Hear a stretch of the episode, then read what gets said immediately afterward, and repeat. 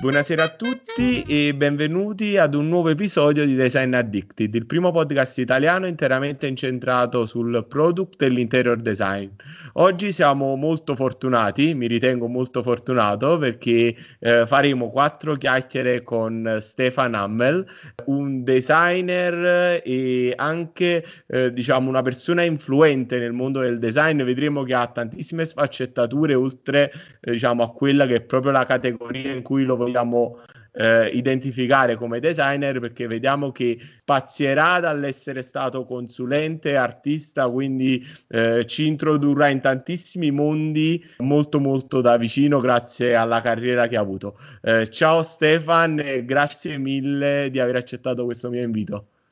Ciao, grazie a te Salvatore, è un onore poter uh, essere ascoltato da te e parto subito perché designer è un titolo col quale ho un po' di problemi, perché in realtà non sono designer né lo voglio essere.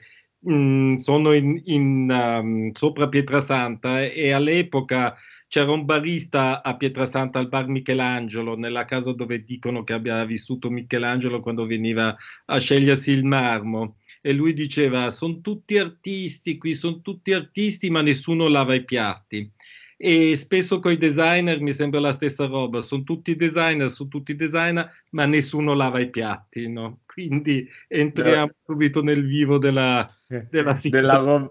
Ma infatti hai visto, io quando ho approcciato alla parola designer quasi, quasi non volevo dire eh, questa parola perché comunque avendo letto diciamo, un po' la tua storia è difficile anche eh, cercare di incasellarti. Come hai detto tu ti sei sporcato le mani e sei riuscito a dare un contributo anche eh, pratico a questo mondo. Stefan, ne parleremo di tantissimi argomenti e di tantissime cose, ti lascerò parlare te, io faccio da veramente sparring partner in questa conversazione perché ho piacere ad ascoltarti e tutti quelli che ci ascoltano penso sarà lo stesso.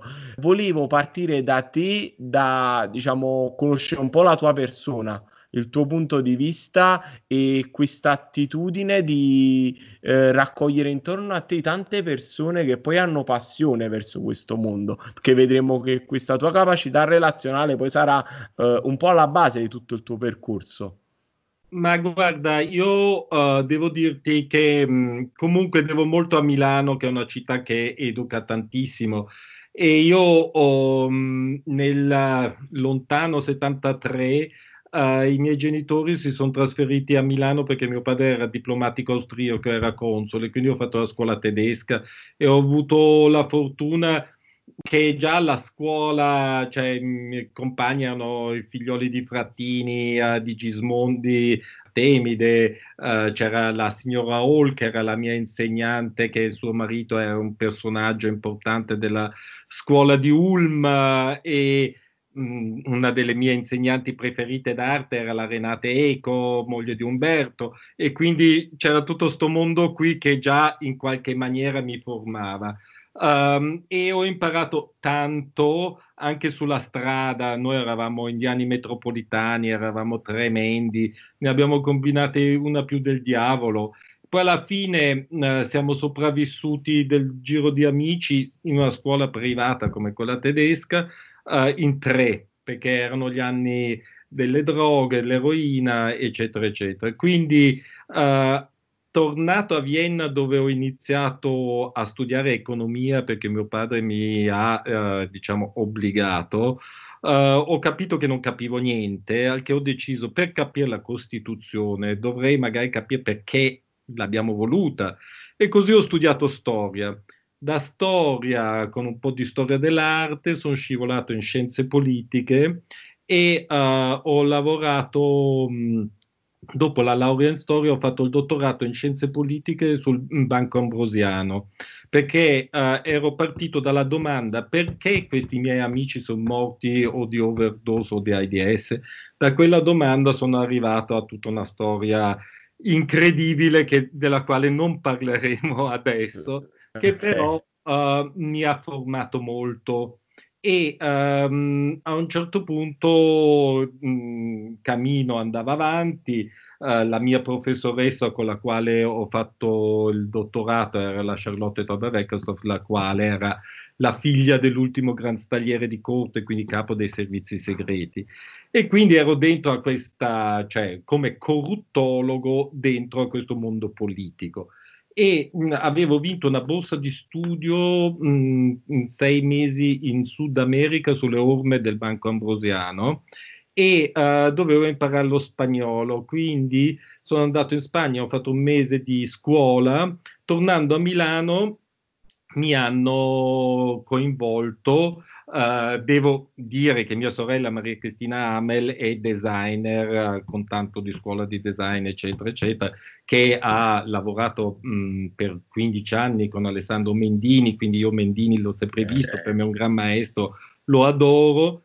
E uh, in quell'occasione lì una PR amica di mia sorella mi ha chiamato a fare l'ultima ruota del carro e fui chiamato da Massimo Morozzi per l'Edra a fare il garçon della presse e quindi ero lì a, a ricevere la stampa. E um, così ho iniziato con um, questo rapporto con Massimo che per me è stato molto importante e lo reputo un grande maestro perché mi ha insegnato veramente tanto. E da lì ho sviluppato questo mio istinto mh, mm, cercando l'onestà uh, l'onestà, cioè di riconoscere nel proprio percorso storico della nostra cultura, cioè nel senso qui siamo in Italia, quindi il, il percorso storico italiano o quello europeo, cioè per me è molto importante anche il percorso storico uh, austriaco in quanto la secessione uh, è stata una delle forme del design, mm, cioè dell'arte applicata uh, uno dei primi concetti di um, progetto globale che andava dal vestito alla tazza, al vaso, al divano, eccetera, eccetera. Comunque, io sono molto um, basato su queste esperienze che ci danno la nostra cultura e l'esperienza forma un, um, un, un, un, certo posto, questo posto è legato alle nostre origini nel mio caso, uh, avendo un po' di vienesità, un po' di toscanità, uh, formatomi a Milano, amo ironicamente sempre dire che sono molto più napoletano di tanti napoletani, che è venuto fuori questo mix che poi uh, l'improvvisare mi viene abbastanza bene. E questo è stata una cosa molto importante per il mio lavoro, perché io mi sono ritrovato Um, cioè io ho iniziato la mia carriera nel mondo del design appunto in questo ruolo di addetto alla stampa per l'Edra e poi subito la proprietà mi ha chiesto di um, diventare il direttore commerciale internazionale dell'azienda perché non avevano niente in pratica, pochissima uh, sostanza. E quindi um, questa combinazione di Vienna, Toscana e uh, Milano mi ha messo in pratica sul mercato e io ho dovuto imparare, um, cioè proprio improvvisando, perché um, chiaramente le leggi del mercato, specialmente di questo specifico settore del design, diciamo, tra virgolette, di lusso, uh, ha dei giochi che poi cambiano ogni due secondi, ma sono molto specifici. E quindi mi, mi partì, cioè mi ricordo che mh, dopo questa esperienza in fiera dove avevamo presentato i divani di Zaha Hadid, uh, che era la prima volta che Zaha aveva realizzato un suo progetto in assoluto. Perché ah, okay. di quei Ma divani... che anno è? Era nell'88. Ok, ok, no, no, per chiederti perché io ti faccio parlare, quindi ogni tanto chiedo qualche... No, va be... no ma va benissimo così, va benissimo così, mi dicevi. Quindi Zadid era il loro primo progetto e tu eri lì era... per, diciamo, Io... curare la parte della stampa. Per curare momento. la parte della stampa, dovevo prendere biglietti da visita dei, dei ah. giornalisti e non okay. farli vedere i divani. Allora, uh, perché c'era la festa la sera, quindi il primo giorno di fiera, c'erano questi divani coperti che poi furono scoperti al Rolling Stones con tutta una band, una festa, c'erano ancora le feste fantastiche, um, che quell'anno lì c'era quella dell'Edra, c'era quella di Palucco che rimane memorabile e, e via dicendo.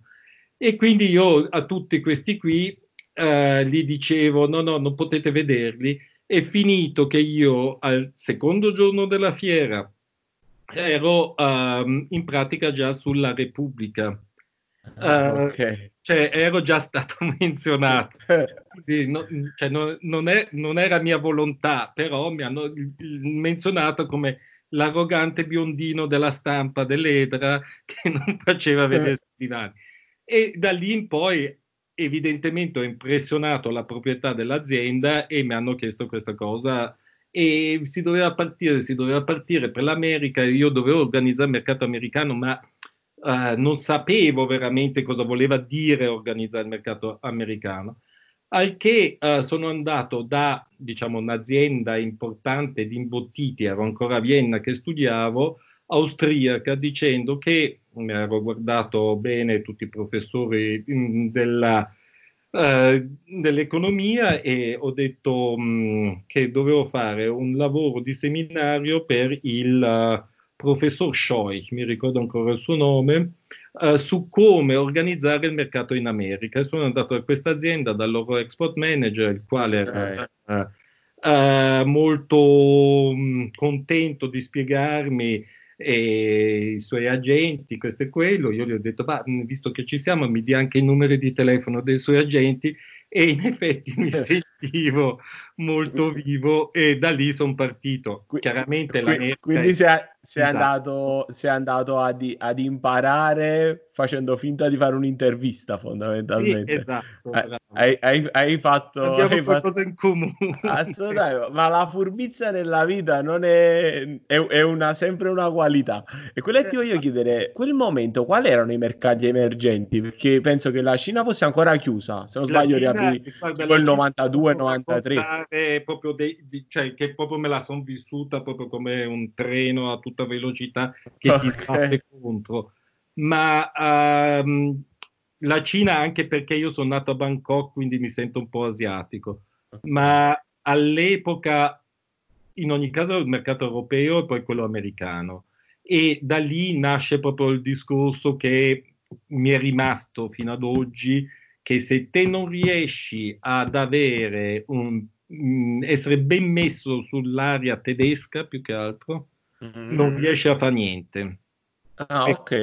E, uh, a parte che l- la, l'industria del mobile italiano ha vissuto tantissimo mh, mm, nel dopoguerra dalla Germania, no? Cioè, il discorso della qualità è un discorso che i tedeschi ti, uh, cioè ti, ti rovinano, ti rovinano, uh, se le cose non sono perfette, te ne fanno di cotte di crude. Quindi lì mi sono anche divertito un mondo, perché essendo mezzo viennese, poi nei miei dieci anni di studio a Vienna ho imparato a parlare il viennese apposta, perché alla scuola tedesca parlavo quello che si dice Hochdeutsch, no? il tedesco quello formale, pulito, e invece okay. il viennese è molto più melodico, molto più e quando ho iniziato a lavorare appunto per l'Edra ho capito che i tedeschi, se te parli in viennese, ti adorano ma ti odiano, no? cioè de- de- impazziscono eh, perché eh. c'è questo giochino che sì però perché l'austriaco è sempre stato quello più meridionale,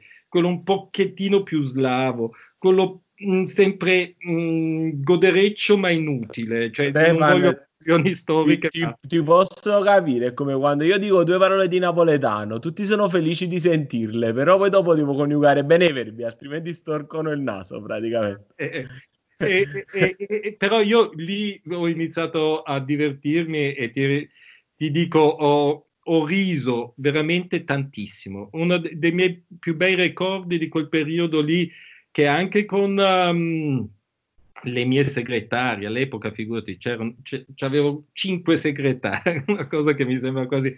Cioè, e, e, ed era un'epoca dove si mandavano ancora, si comunicava col telex, nemmeno il fax. E quindi un altro mondo. E in questo mondo uh, la Germania è sempre stata la, una, una, delle parti fondamentali. e uh, cioè, ridendo, piangendo, mh, mm, siamo riusciti a creare una base che sicuramente ancora oggi l'Edra ne approfitta. Avete lì consolidato quest- questa esportazione che mi dicevi, fino a quel momento l'Edra non aveva una rete molto strutturata.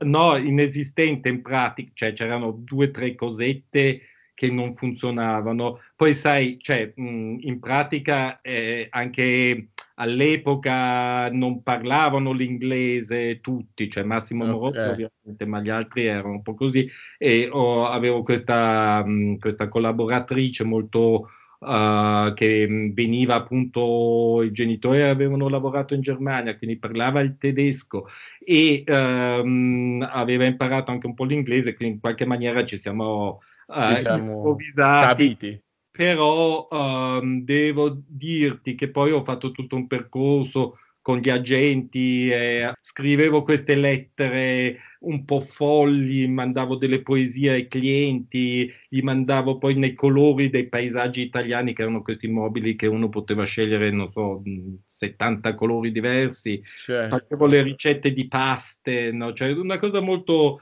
avevo mh, questo mh, blocco di lettere che poi li mandavo tutti i ristoranti per Milano, tutte le cose che la gente collezionava, no? Cioè, no, quindi... no, trasmettevi la, trasmettevi la filosofia dell'azienda in quello che era il modo oggi lo fanno attraverso i canali internet e tu ovviamente lo facevi tramite posta, tramite lettere, sì, poesie. Sì, sì, e si mandava anche proprio posta. Stefano, quanti anni sei rimasto, diciamo, in Edra, in questo progetto? 14 anni. 14 anni, quindi fino a circa gli anni 2000. Se era sì, l'88. 2004 poi ho iniziato con uh, Cerutti Baleri, uh, col signor Cerutti che aveva comprato questa azienda Baleri, che era un po' il tanto l'opposto dell'Edra perché a parte il rigore radicale di Massimo Morozzi nel design uh, che mi ha insegnato tantissimo e io veramente lo menziono sempre con grande commozione e grande piacere. Um, la Baleri aveva cioè, tutta una declinazione dei grigi che mi infastidivano un po' perché venendo dalla Toscana, dal sole, dalle cose, cioè, però um, cioè, io ero stato usato un attimino come esca, infatti mi ricorderò sempre quando andai la prima volta a casa dei signori Baleri eh, che volevano vendere l'azienda, arrivai in ritardo ovviamente con un abito a pois arancioni così. Oh. E loro erano rimasti storditi, mi hanno tollerato solo perché dovevano vendere, volevano vendere l'azienda e è stata venduta a Nino Cerutti che è stato un grande della moda degli anni 60-70 e suo nipote Federico Carandini faceva la direzione artistica. E questo è stato interessante come periodo, ma meno vivace. Però okay. ho fatto delle esperienze molto importanti sulla Cina in questo, perché intanto il mercato cinese si era sviluppato. Comunque questa esperienza con Cerruti Baleri ti ha aperto ancora di più a quello che era il mercato cinese, perché in quel periodo eh, si ebbe la prima esplosione del, diciamo, dell'export verso la Cina. Sì, allora, la prima esplosione, cioè prima non esplosione, perché poi esplosione non è mai stata in realtà, perché ci sono sempre stati dei tentativi, ma uh, da dire, per quello che è il mercato cinese, uh, cioè l'Italia non si è mai posizionata al 100%. Okay. E ci sono delle ragioni ben, ben chiare. Io, uh, il primo cliente che ho avuto cinese era uh, questo uh, figlio di un ambasciatore, non un ambasciatore, ma un alto addetto all'ambasciata a mm, Roma di Pechino. Il suo, il suo, papà aveva scritto, tradotto il libro rosso in italiano, che vuol dire tanto in Cina. Io con questo ragazzo, che era il primo che aveva aperto un negozio a Pechino di design, Mm, gli ho spiegato tutto, l'ho portato da Corso Como, io poi ho, per l'Edra ho fatto per tutti quegli anni sempre le compilation, ero cioè tipo an, a, avanti a tutta la launch music, facevo le compilation, ogni fiera facevo 12 ore di musica, che era un lavoro pazzesco, però uh, secondo me molto importante perché me la vivevo quasi con una religiosità uh, che è andata perduta totalmente, no? perché quando te ricami un altare intorno a una storia, gli dai un'intensità, un'importanza tale che riesci veramente a proiettarla in un futuro. Quando te perdi la trama del ricamo, eh, rimane nulla, capisci? Certo. Si perde quella, quella magia che poi era quella che si creava intorno agli oggetti. Cioè, se no gli oggetti rimangono solo oggetti, rimangono solamente arredi. E questa è la storia. E Vittorio Shun-kun, che è questo signore cinese che è sempre ancora un grande amico, uh, un grande personaggio, ha fatto questo percorso di essere stato il primo che ha tentato di sp- eh, spiegare eh, il design italiano ai cinesi. Solo che a quanto pare sono stato l'unico gentile con lui e uh, le altre aziende l'hanno trattato un po' uh, pesantemente. Lui poi ha fatto un percorso che è andato nell'editoria, anche uh, mh, pre- fatto Rizzoli Cina, poi è diventato presidente della Beijing Design Week, in ogni caso un personaggio che è chiaramente dentro ai ranghi um, a Pechino e lui, molto bravo come presidente della Beijing Design Week, ha iniziato a spaziare, capendo appunto le difficoltà che ci sono con le aziende italiane che vedono sempre solo nel fatturato la verità della loro esistenza e mm, lui ha iniziato a cercare altre cose, quindi il discorso si è ampliato.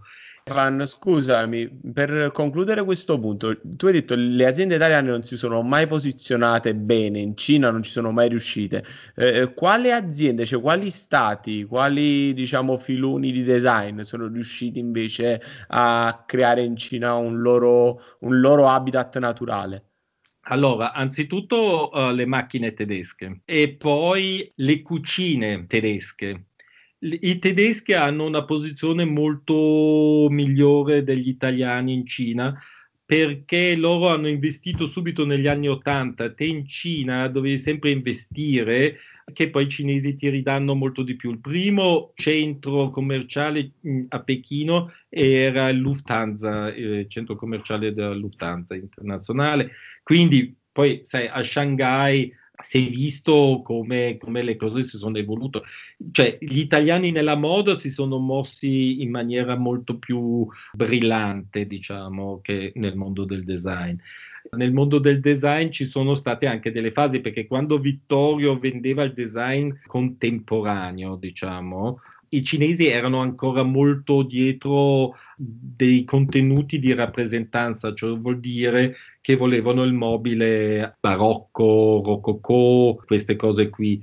Poi con Cerutti ho fatto questa esperienza con Da Vinci che mi ha aperto, mi ha fatto capire tantissime cose, perché questa signora Doris Poix che aveva fatto mh, mm, questo, questa linea di negozi eh, e ne avevano 17 di proprietà in Cina, è stata bravissima perché lei ha portato tutti questi uh, mobili appunto barocchi eccetera eccetera ha capito prima di portare il contemporaneo cioè diciamo aziende come possono essere la B&B Cassina certo, appunto certo. Edra eccetera eccetera bisognava portare dei nomi, dei marchi della moda. E poi lì è naufragato tutto perché a un certo punto, quando è venuto all'ultima uh, presidenza Xi Jinping, um, ci sono stati degli edetti contro la corruzione e in quel momento lì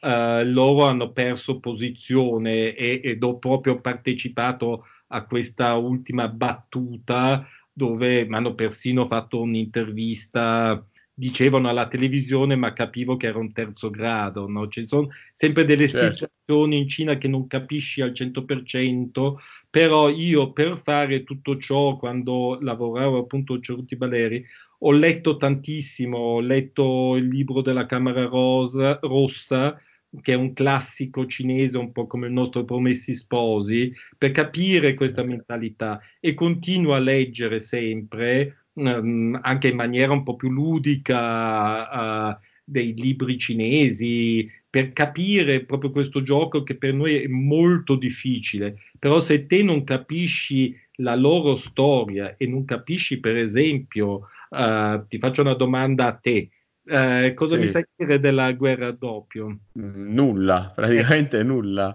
E questo è il problema che se noi occidentali non sappiamo nemmeno datare la guerra dell'oppio, qualsiasi certo. ragazzo cinese lo sa perfettamente, perché per loro è stata una cosa di tale tragedia, ma di tale tragedia, che mh, mm, rimane fino ad oggi uno dei punti più importanti nel rapporto del, con l'occidentale, no? C'è questa famosa lettera del governatore Pui, penso che si chiamava, alla regina Vittoria, che è un capolavoro che la regina Vittoria ovviamente non ha mai ricevuto, comunque un tale capolavoro come le, la lettera di Aldo Moro scritta a Giulio Andreotti, non so se te la ricordi. No, no, que- quella sì. Cioè io tutto quello che sta al di qua del, della, della Russia del... ho, ho, un po' di conoscenze. No, ma hai ragione perché in realtà noi vogliamo andare nel loro mercato senza conoscerli, quindi vorremmo portare i nostri paradigmi là quindi sì. l'idea di, diciamo, di conoscerli, di capire cosa vogliono e di chi sono nasce prima di capire poi che prodotto possono acquistare.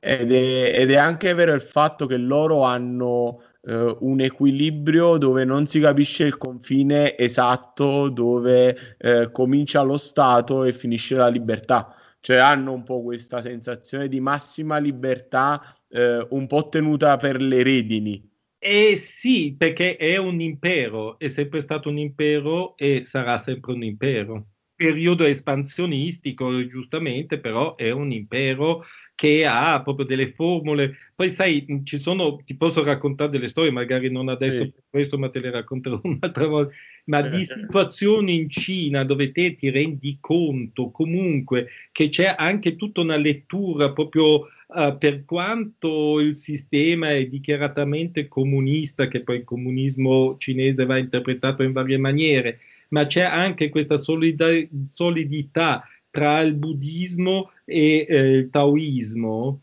dove te ti ritrovi, cioè dei ragazzi magari anche in situazioni Uh, diciamo da discoteca dove te dici vabbè qui stiamo perdendo un po' non siamo più centrati ma questi riescono a tenere una lucidità tale che mh, a me personalmente mi ha sempre impressionato adesso non dico che tutti i cinesi sono così però chiaramente c'è molto anche questa tradizione diciamo del kung fu che per noi è più più sì, sì mh, mm, ce lo immaginiamo meglio, no? di, di saper dare con un colpo una risposta secca e dura che spacca tutto. No? Poi hanno, è un mondo talmente lontano dal nostro. Io faccio un esempio sempre: si dice sempre che i cinesi non fanno guerre, al, diciamo, fuori dal loro paese perché abborrano un po' la guerra. E per simboleggiare questo, il fatto che loro a tavola non usano i coltelli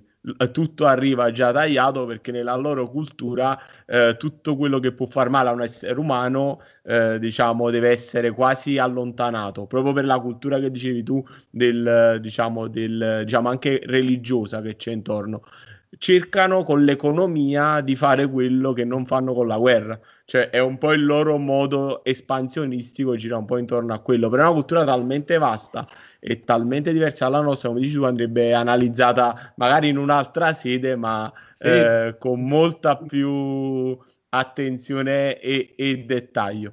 E eh, spostandoci, Stefano, io mi sposto perché io ti terrei qua tre ore, possiamo fare una puntata di tre ore, però cerco sempre di no, no, condensare no, un po'. Reddimi perché parlo troppo. No, no, no, assolutamente. Io fin quanto posso ti faccio andare. No, però ti volevo chiedere un'altra esperienza importante, che è un'esperienza che comunque tu hai vissuto anche questa, diciamo, quasi dall'inizio, è stata quella con l'Asvit. Diciamo, è un'altra realtà che tu hai aiutato a crescere. Ho visto il film, che era molto particolare ed era anche molto scherzoso nel suo modo di, sì. diciamo, di presentarsi.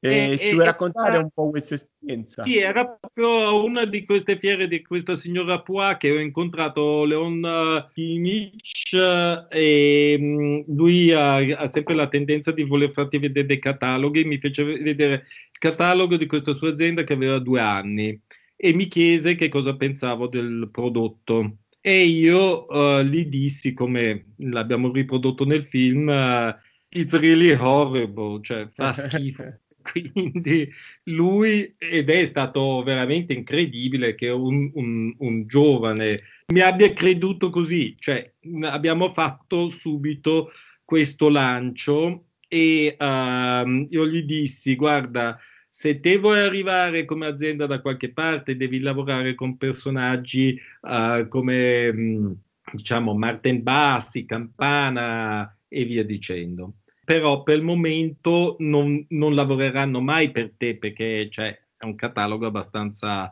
ristretto, diciamo così. Gli dissi, però c'è un designer che è molto acuto, ma anche molto loud, molto chiassoso, Fabio Novembre.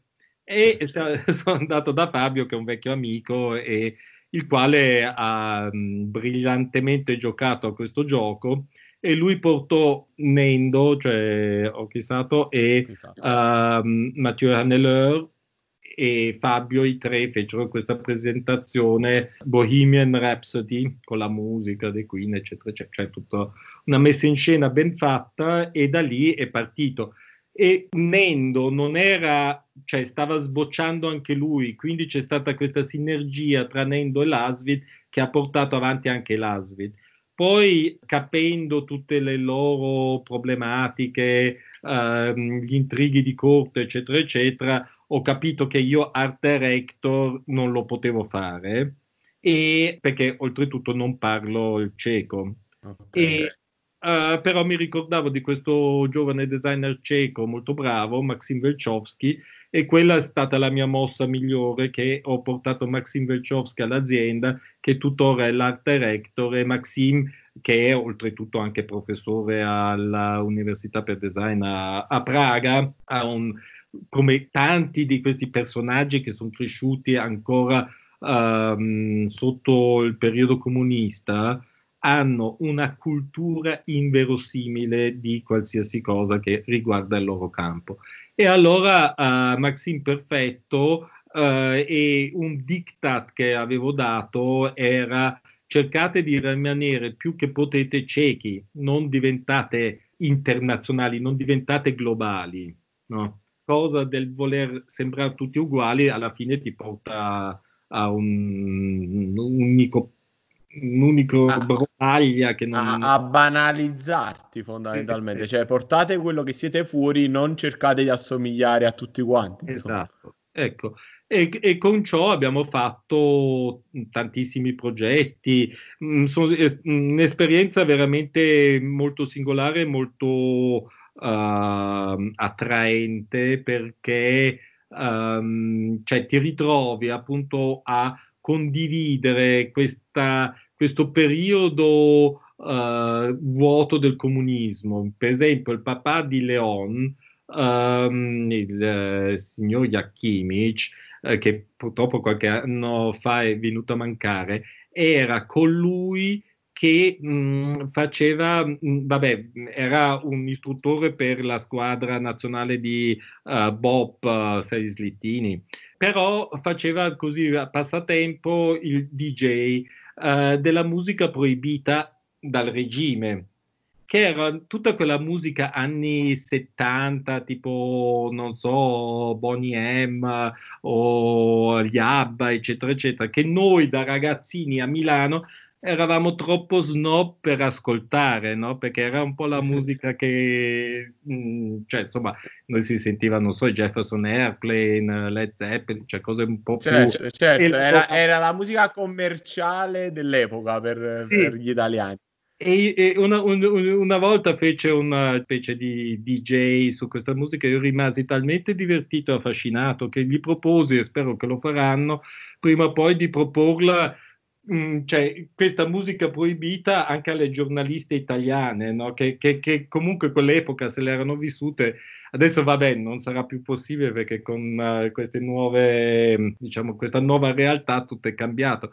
Però ci sono queste dimensioni, anche Maxim che ti racconta di suo padre che come artista andava a Cuba, andava in Cina, e loro per esempio hanno un'entrata totalmente diversa dall'italiano in Cina, perché eh, ci sono dei legami ancora di delle, storici, delle culturali del, della cultura comunista, che erano legati a, molto più che ovviamente la cultura occidentale alla Cina. Sì cioè, i, i, lampadari ciechi sono finiti in tutti i Politburo, dal Cremlino a Pechino a, a Hanoi, dove vuoi, cioè loro producevano sia mobili che per tutto il sistema comunista. Comunque, a parte questo fascino, questo, sai, io li ho portati, ho cercato anche di, di fare molta, insegnare quello che magari mi ha portato anche a dei rapporti longevi con queste aziende e che ho sempre cercato di dare magari anche troppo. E con questi della Repubblica Ceca mi ricordo una volta li ho portati a Roma perché loro continuavano a menarla sul lusso. Io dicevo, ma se non conoscete Roma, che cosa volete parlare di lusso? No? Allora siamo andati a Roma uh, e li ho portati, cioè dal Vaticano al Palazzo Doria Panfila, tutte le cose, e li ho portati anche in una boutique di Miu Miu dove il commento è stato di tutti questi, diciamo, quarantenni, cioè o sotto quarantenni, ma questo sembra come il garderobe mia, di mia mamma durante il comunismo, no? Che è stato abbastanza divertente come cosa. tutti questi mondi che si, si incontrano, si affacciano, mi sento molto privilegiato di aver potuto viverli ancora. Certo, perché comunque ti sei affacciato con realtà così diverse che hai tirato via un pezzettino da ogni, da ogni storia. Perché come dici tu, entri in un mondo, quel mondo si porta dietro tutta una sua storia. Non è che arrivi dal giorno 1, arrivi al giorno 50 e quindi ti entri in un mondo che ha un background forte. Sì, come, sì, sì. come hai detto tu. Sì, poi sai, aveva anche detto che essendo anche mezzo viennese, hai un filo diretto su quella zona, visto che in pratica tutta la produzione anche della Wiener Werkstätte, uh, i vetri um, dell'epoca, tutto fu fatto proprio lì a Novi Bor uh, in Repubblica Ceca perché uh, l'aristocrazia austriaca investiva lì. Okay. La zona industriale era quella. Quindi Praga è magari anche più vicina a Milano che Vienna da, come mentalità imprenditoriale. Stefano, eh, continuando, l'altra cosa che ti volevo chiedere, perché leggendo un po' i tuoi passaggi, diciamo, tra eh, diciamo, queste varie collaborazioni, poi hai collaborato con un'azienda, la Vibram, che faceva gomma, cioè quindi hai spostato completamente, diciamo, il tuo focus, perché fondamentalmente, se ho letto bene, fanno suole in gomma per trekking o per, eh, diciamo, scarpe da lavoro. Lo so, è come se fosse un altro capitolo, cioè ci racconti un altro capitolo di questa eh, storia. Sì, è un altro capitolo che però col mondo del design c'entra tantissimo. Anzitutto mi faceva piacere dopo anni, in pratica erano passati a 25 anni più o meno o di più, sì, di uh, direzione mm, commerciale internazionale e quindi, sai, uh, vieni bastonato da mattina a sera e uh, occuparmi di, del disegno, cioè mh, di una storia di gomma e suole, mi, mi, divertiva, mi diverte perché la suola è in pratica il modo col quale metti giù il piede, fai un passo. E così uh, cerchi di non fare i passi sbagliati storia della Vibram è una storia italianissima, ma un modello che infatti viene anche studiato da, mm, da Harvard, che nessuno riesce a inquadrare veramente perché è una storia italiana. E il bello delle storie italiane è che non è che riesce a dare la formula come si fa, no? È, così. E uh, Vitale Bramani nel 1937 proprio per la sua passione per la montagna e dopo una tragedia dove ha perso degli amici, riesce mh, da macchettista, perché lui a Milano faceva le macchette per la Brianza, per l'industria del mobile, uh, riesce a fare la maquette di questa suola che diventa il carro armato, la suola sulla quale si basa uh, la storia della Vibram, Vitale Bramani, Vibram. E questa è una storia fantastica che è stata sottovalutata e mh, io quando sono arrivato lì facendo il mio titolo è Brand Catalyst, il catalizzatore di marchi. E quindi per la Vibram, che è già un marchio tutto cioè, perfetto, perché poi ha una base in America, ha una base in Cina, a Guangzhou e a Boston, Um, quindi ha proprio tutto un meccanismo che funziona, però nel dialogo che abbiamo fatto con due o tre manovre che abbiamo fatto, siamo riusciti a focalizzare su varie tematiche. Ma la mia passione nel um, capitolo suola è proprio questo discorso dell'impronta che lasci. È totalmente diverso dal design um, dei mobili o tutta questa cosa che ci viviamo nel quotidiano se fai parte della, della famiglia del design uh, mobile o design design. Qui invece si tratta di tutta una storia che è sotto, che comunque c'è una tecnologia pazzesca perché ci sono diverse gomme, uh, adesso hanno, mh, mm, cioè adesso già qualche anno che hanno fatto questa gomma con uh, delle micro, microcristalli di vetro che ti bloccano sul ghiaccio, poi c'è la gomma um, per, il, per, quando devi andare sul fuoco, no? cioè, e, e, tecnologie su come uh, correre, la Five Fingers, la, la, la scarpa guanto che uh, ti fa correre come se fosse a piedi nudi. Quindi sai, ci sono tantissime storie che ti, ti portano avanti e ti insegnano delle dimensioni fondamentali perché la postura, ti dicono i medici, è uh, importante per non avere dolori alla schiena.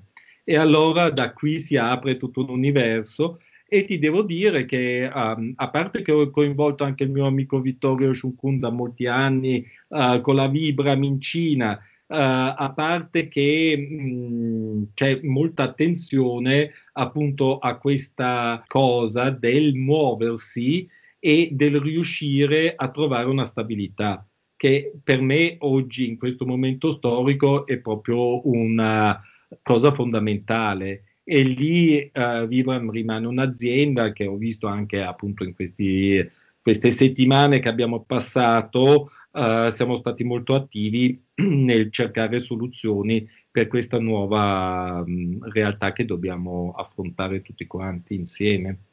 No, no, certo, cioè comunque alla fine, come hai detto tu, comunque c'è una forma di metafora eh, nelle suole, sia come appoggio restare con i piedi per terra, sia per quello che è l'andare avanti, che mai come in questi periodi è il primo obiettivo, il primo auspicio che, che tutti si, si fanno, insomma. Sì, poi io avevo suggerito subito la mascherina a forma di, di suola, no? cioè la scarpata sì. in faccia che ci siamo presi tutti quanti. Quindi stata anche c'è stata quella voce che poi sai fanno mille studi sembra che il virus è portabile da qualsiasi cosa ma venne quel momento in cui dicevano che anche le suole delle scarpe dovevano essere lasciate le scarpe fuori da casa perché erano portatrici del virus si ebbe per una decina di giorni penso anche questo diciamo abbia colpito loro anche loro abbiano fatto dei test in merito no? Ah, guarda, l'unica cosa che ho capito del coronavirus e di tutta questa storia qui, che nessuno ci ha capito niente.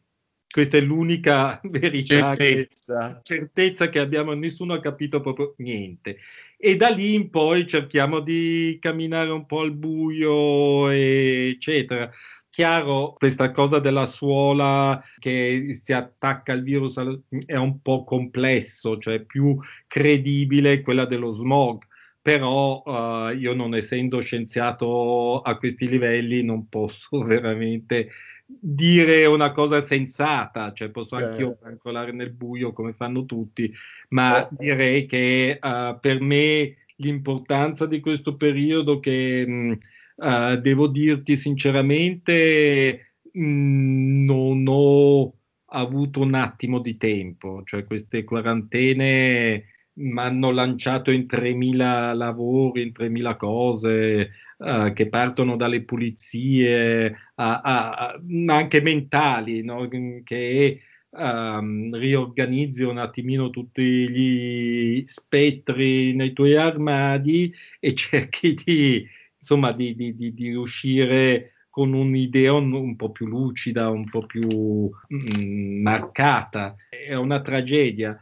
La tragedia è proprio quella della morte di, di molta gente, anche di una generazione. Uh, io mm, che ho studiato storia ho sempre questo bisogno di registrare, ho registrato ancora mio nonno, mio padre, Uh, prima che morissero per avere un resoconto, no? cioè le parole anche di una volta, no? se te Perfetto. pensi che a Napoli uh, negli anni 60 era una cosa totalmente diversa dagli anni 80, 2000 e via dicendo. E, e quindi è importante raccogliere uh, queste informazioni ed è un peccato che in un'occasione come questa tante informazioni sono andate perse, però visto che vanno perse comunque sempre, non, non bisogna nemmeno stare a piangerci addosso troppo, ma bisogna assolutamente essere positivi e trovare delle soluzioni per un futuro un po' più cosciente. Io penso che la cosa che possiamo dire tutto, tutti quanti è quello che abbiamo visto, che uh, con meno smog, con meno inquinamento, um, anche sonoro, i delfini sono tornati a Canal Grande, i cerbiatoli sono tornati sulle nostre spiagge, quindi è anche magari il momento di riflettere su queste cose qui che sono stupende. Sì, no, ma sono d'accordissimo con te su, due, cioè, su tutto, ma principalmente sul fatto che comunque è vero che il virus ci sta portando via una generazione, perché in realtà colpisce eh, una specifica popolazione, e la seconda che tutti, tanti stanno usando questo periodo per sgombrare la mente e rimettere, diciamo, in ordine le idee, per poter uscire dal, dal periodo senza, senza una grande confusione. Poi è chiaro che sembra quasi evidente che la natura si sia ribellata e ci ha un attimo voluto mettere tutti al posto nostro. Ci ha un, attimo voluto, ha un attimo voluto ristabilire l'ordine. Siamo una specie del creato, il creato non è, non è nostro fondamentalmente. Quindi cioè, sembra quasi fatto, fatto apposta. Insomma. Eh sì, giusto, giusto. Senti Stefan, torniamo diciamo a cose un po' più nostre e anche più piacevoli. Una delle prime cose che mi ha fatto conoscere te e il tuo lavoro è stata questa realizzazione eh, di tappeti molto particolari eh, di questa collezione Zitan Pixel che hai posto in varie gallerie e che comunque sono degli oggetti ad oggi collezionabili. Ci puoi raccontare questo esperimento da designer? Io all'inizio ti ho chiamato designer, in questo caso hai fatto tutto da te, quindi in questo caso eh, è stato un lavoro fatto in primissima persona. Ci puoi raccontare questa, questa avventura, questo spaccato del...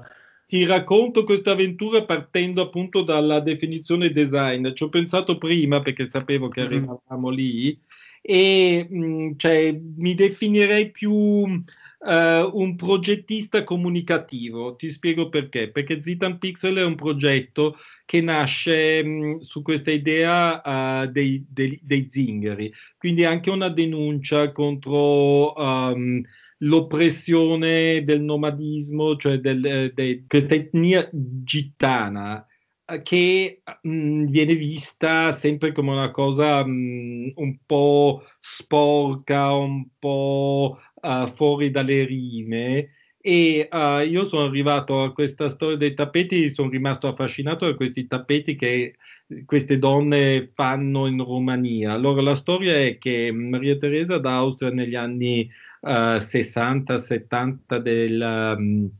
1760 all'incirca, ordina ai gitani di diventare ehm, contadini e quindi di non viaggiare più e gli dà delle terre in Romania, dove le donne iniziano a fare questi tappeti che comunque rimane un oggetto nomade, eh, perché il tappeto te lo puoi portare sempre appresso.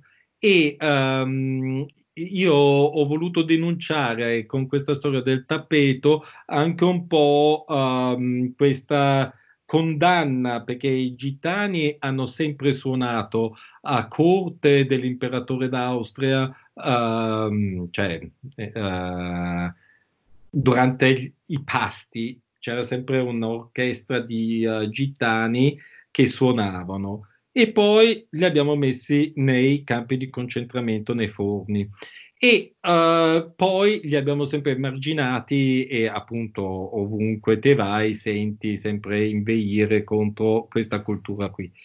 E quindi ho pensato è giusto comunicare.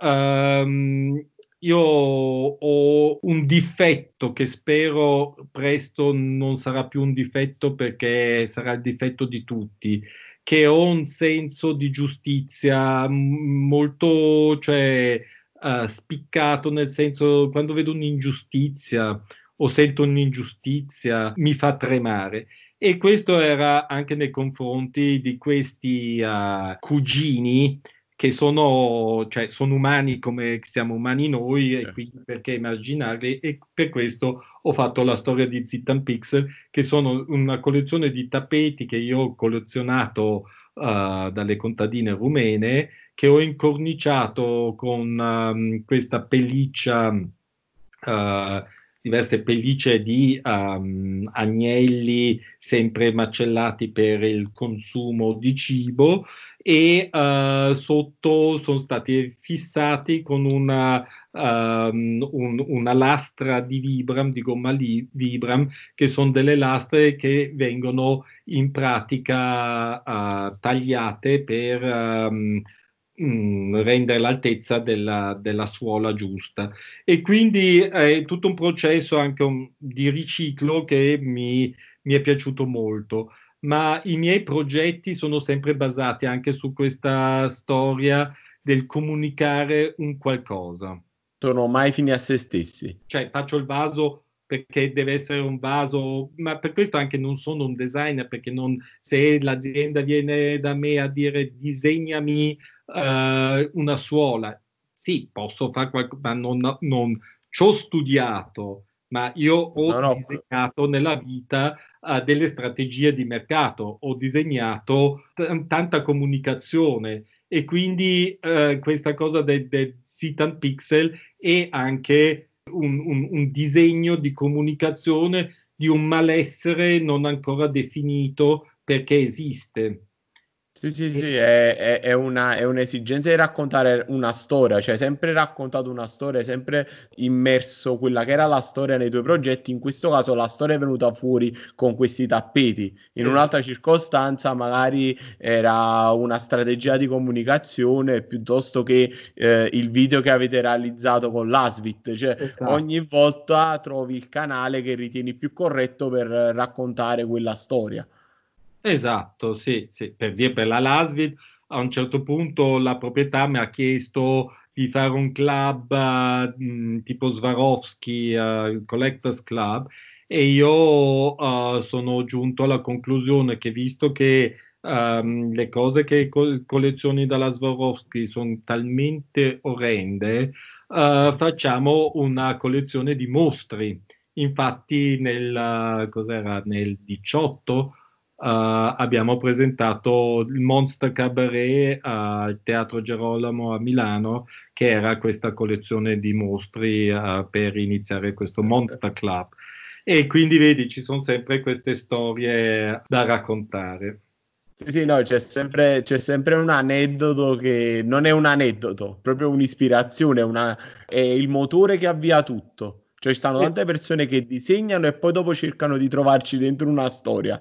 Invece tu, diciamo, quello che produci come eh, artista comunicatore eh, è una conseguenza del tuo processo iniziale. Stefan, io ti terrei qui ore però cerco di andare un po' verso la conclusione di questo di questa di chiacchierata di questo tuo racconto perché in questo caso sono io che ascolto te e mi fa eh, molto piacere. Eh, abbiamo parlato del covid abbiamo parlato diciamo di questa influenza cinese. Eh, io volevo postarmi su un ultimo argomento e un'ultima tua collaborazione importante che poi eh, diciamo è anche eh, dove ti sei mosso più nel campo dell'arte vera e propria che è quella con i fratelli Campana per il progetto Fontana Etruria che è ancora un'ulteriore sfaccettatura del tuo essere presente in questo mondo. E volevo chiudere con questa cosa, eh, questa nostra chiacchierata, cioè volevo che fosse un po' la chiosa a questa nostra chiacchierata. Allora, la Fontana Etruria nasce alla fine della mia carriera uh, di uh, direttore mm, commerciale internazionale. Dopo 25 anni di bastonate uh, ho deciso, voglio fare un progetto che sia veramente al di sopra di qualsiasi logica. Una fontana monumentale, perché la fontana Etruria è una fontana monumentale che ha uh, 70 metri quadri, un appartamento in pratica. E quindi niente, sono riuscito a farla e ahimè adesso non mi sembra proprio il periodo più ideale per vendere una fontana di 70 metri quadri, però non si sa mai.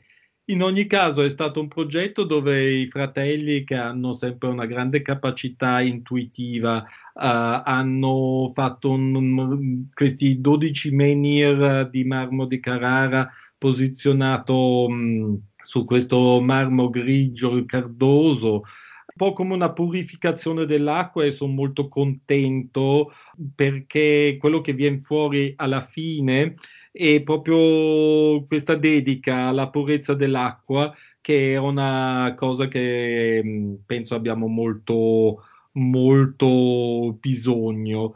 Io sono sempre molto, come hai capito, proiettato appunto a queste storie e a, diciamo sì, La Fontana è una storia molto importante, ma mh, mm, io per me uh, sto lavorando uh, da parecchio tempo a questi santini uh, che sono Godzilla che incontra la Madonna della Guadalupe. Uh, la incontra sopra il Golfo di Napoli, la incontra uh, sopra la Cattedrale di Vienna, sopra il Duomo di Milano, uh, la incontra un po' dappertutto. Perché? Perché Godzilla nasce dieci anni dopo la bomba atomica. Entre la Madonna della Guadalupe, della quale esiste una sindone alla um, Guadalupe di Città del Messico, appare anche lei dieci anni dopo uh, l'eccidio che è stato fatto da Hernán Cortés in um, Messico. E quindi hanno questa cosa in comune, che vengono fuori tutti e due da due disastri fondamentali dell'umanità. Ed ecco che mm, sono tipo 4-5 anni, poi c'è tutto un percorso della Madonna che potrei raccontare, ma lascio perdere ma sono diversi anni che mi dedico a questi santini che continuo a disegnare in una maniera quasi mantrica, perché secondo me il mio futuro sarà vendere santini davanti alla chiesa del mio paesello, uh, perché abbiamo bisogno di questi, abbiamo bisogno di rivolgerci ai santi e di accettare che anche Godzilla è un santo, perché povero Godzilla, la bomba atomica gliela vogliamo spiegare noi, e quindi c'è tutto questo aspetto qui che è molto, molto importante e profondo. E ti vorrei lasciare con questa mia nel studiare questo percorso che abbiamo fatto insieme adesso mi è venuta un po' la soluzione